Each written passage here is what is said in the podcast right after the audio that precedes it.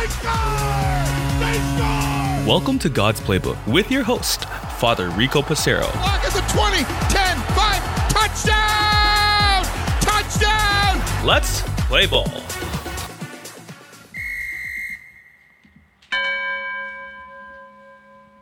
Friends, welcome back to God's Playbook. Today we talk about the second reading. So we've had the first reading from the Old Testament, unless it's the Easter season where we hear from the Acts of the Apostles. We've just sung the responsorial psalm or canticle, or recited if music ministry is not present. Now we have what's called the second reading. And the second reading is always taken from the New Testament, but never from the Gospels of Matthew, Mark, Luke, and John. So, either from the Acts of the Apostles, the letters of St. Paul, St. Peter, one of the other apostles, from the book of Revelation, etc. So, it needs to be a book from the New Testament. Once again, this is to be proclaimed not by the priest, but the laity. You are given the primary role. Only when nobody in the church present is able to proclaim the scripture does the priest read the second reading or proclaim the second reading. So, similar to the first reading, it begins with a reading from the book of, and then whatever is said. So, a reading from the first letter of Paul to the Corinthians. And then the passage is proclaimed.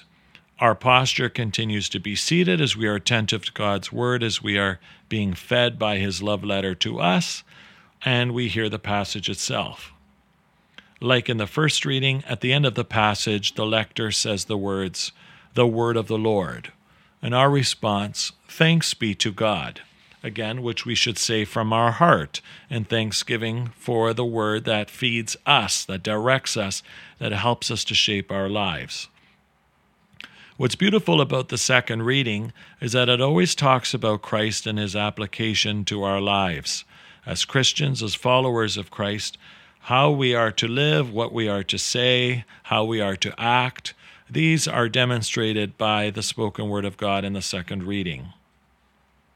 If you're at a daily Mass from Monday to Saturday, there is no second reading unless it is a solemnity or a high feast day in which a second reading is given.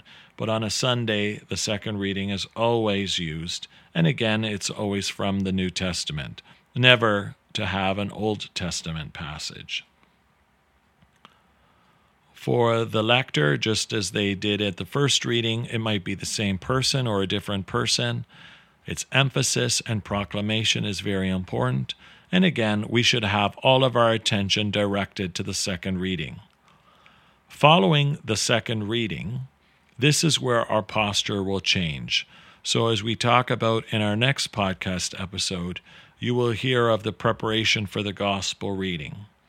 So, the first reading, the salvation of the world and the coming of the Messiah, the Psalm, God's continued movement in our lives, the second reading speaking about the early church and how Christ's death and resurrection has impacted us. This makes up the first half of the liturgy of the Word. Let us be attentive to the second reading at Mass, open our hearts to prayerful study of this passage, and again, being fed by God's Word, may be inspired by its message to go out and live what the passage says. Our second reading at Mass. For God's Playbook friends, I'm Father Rico. God loves you, and so do I. If you like what you hear, please consider supporting us using any of our affiliate links in the description below via Buzzsprout, Ko-Fi, or GoFundMe. Thanks, and God bless.